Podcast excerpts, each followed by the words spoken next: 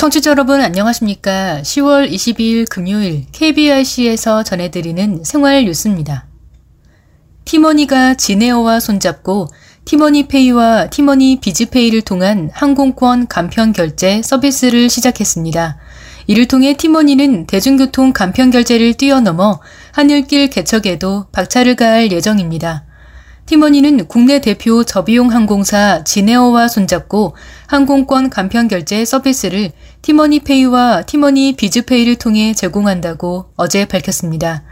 이제 고객들은 지네어 홈페이지나 모바일 앱에서 원하는 여정을 선택한 후 항공권 예매 시 티머니페이나 티머니 비즈페이로 결제할 수 있습니다. 티머니페이와 티머니 비즈페이는 별도의 인증서 없이 간단한 결제 인증만 거치면 돼 사용이 간편합니다. 특히 티머니페이는 기존에 대중교통을 이용하면서 쌓은 T 마일리지도 사용할 수 있어 경제적입니다. 이번 진에어 간편 결제 서비스는 티머니가 대중교통, 택시, 고속 시외버스에 더해 스마트한 이동구와 결제 서비스를 항공권으로 확장했다는 점에서 의미가 크다고 티머니 측은 설명했습니다. 전광삼 티머니 마케팅 부문장 부사장은 이번 서비스 오픈을 통해 개인 고객은 티머니 페이, 기업 고객은 티머니 비즈페이 하나면 항공권까지 결제할 수 있게 됐다. 더 편리한 이동과 간편한 결제로 고객 만족도가 더 높아질 수 있도록 최선을 다할 것이라고 포부를 밝혔습니다. 어둠이 깔린 서울 도심에서 환하게 불을 밝힌 궁궐 건축물 사이를 거닐 수 있는 경복궁 야간 관람이 다음 달 29일까지 진행됩니다. 관람 시간은 오후 7시부터 9시 30분까지이며 입장 마감 시간은 8시 30분입니다. 궁이 문을 닫는 화요일에는 시행되지 않습니다. 하루 최대 유료 관람 인원은 1,300명으로 상반기보다 700명 줄었습니다. 인터넷 예매 인원은 1,000명, 현장 발권 인원은 300명입니다. 1인당 구매 한도는 온 오프라인 모두 2매까지이며 입장료는 낮과 동일한 3,000원입니다. 인터넷 예매는 11번가 티켓에서 할 수 있습니다. 관람 취소는 기존에는 관람일 자정까지 가능했으나 전날 오후 5시까지로 7시간 당겨졌습니다. 취소된 티켓은 관람일 자정까지 구매할 수 있습니다. 국가유공자와 배우자, 중증장애인과 동반 1인, 경증장애인, 국가유공자 유족증 소지자, 만 6세 이하 어린이, 한복 착용자는 별도 예약 절차 없이 무료로 관람할 수 있습니다. 다만 무료 입장 대상이라는 사실을 입증할 증명서를 지참하고 매표소에서 관람권을 받아야 합니다. 코로나19 여파로 매출이 줄면서 전통시장 상인들이 어려움을 겪고 있는데요. 매월 넷째 주 일요일 전통시장에 가면 경품 혜택을 누릴 수 있다고 합니다. 중소벤처기업부는 전통시장이 활력을 되찾을 수 있도록 돕기 위해 매월 넷째 주 일요일을 전통시장 가는 날로 지정해 운영한다고 밝혔습니다. 먼저 이번 달 24일과 다음 달 28일에 시범 운영하고 성과를 분석해 내년부터 정식으로 시행할 계획입니다.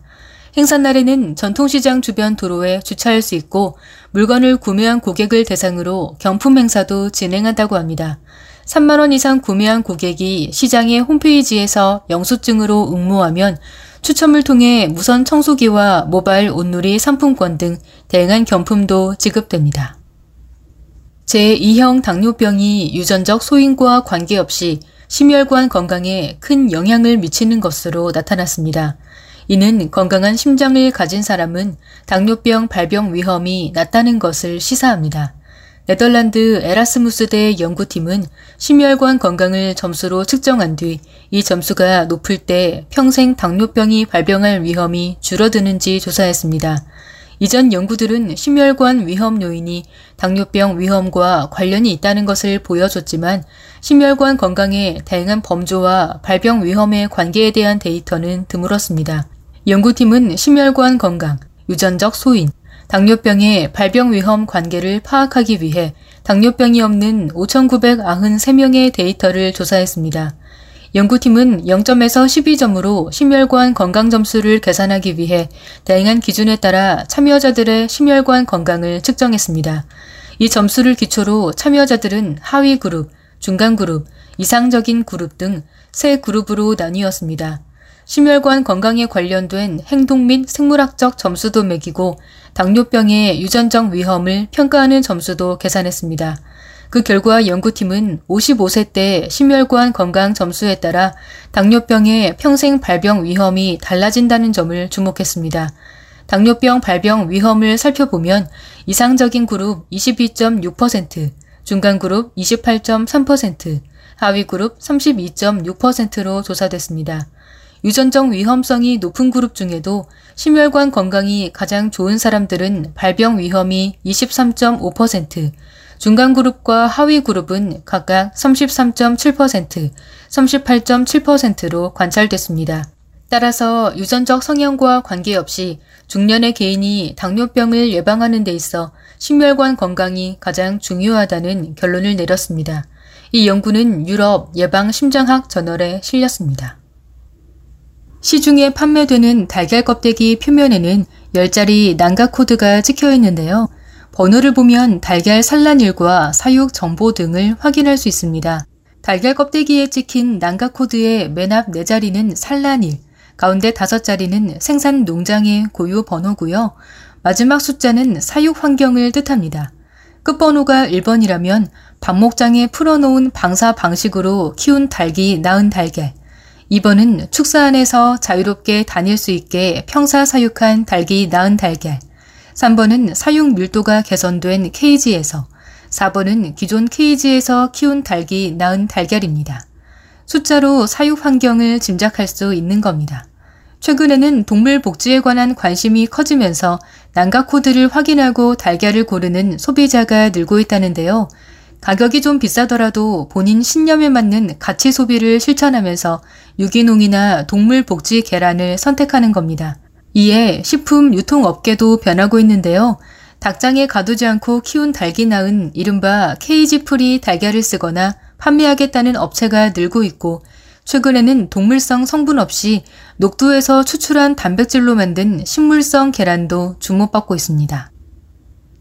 끝으로 날씨입니다. 서리가 내리는 시기, 가을의 마지막 절기 상강인 내일은 전국이 대체로 맑은 가운데 동해안과 제주도는 흐릴 것으로 보입니다. 내일 아침 최저 기온은 1도에서 11도, 낮 최고 기온은 16도에서 21도를 기록하겠습니다.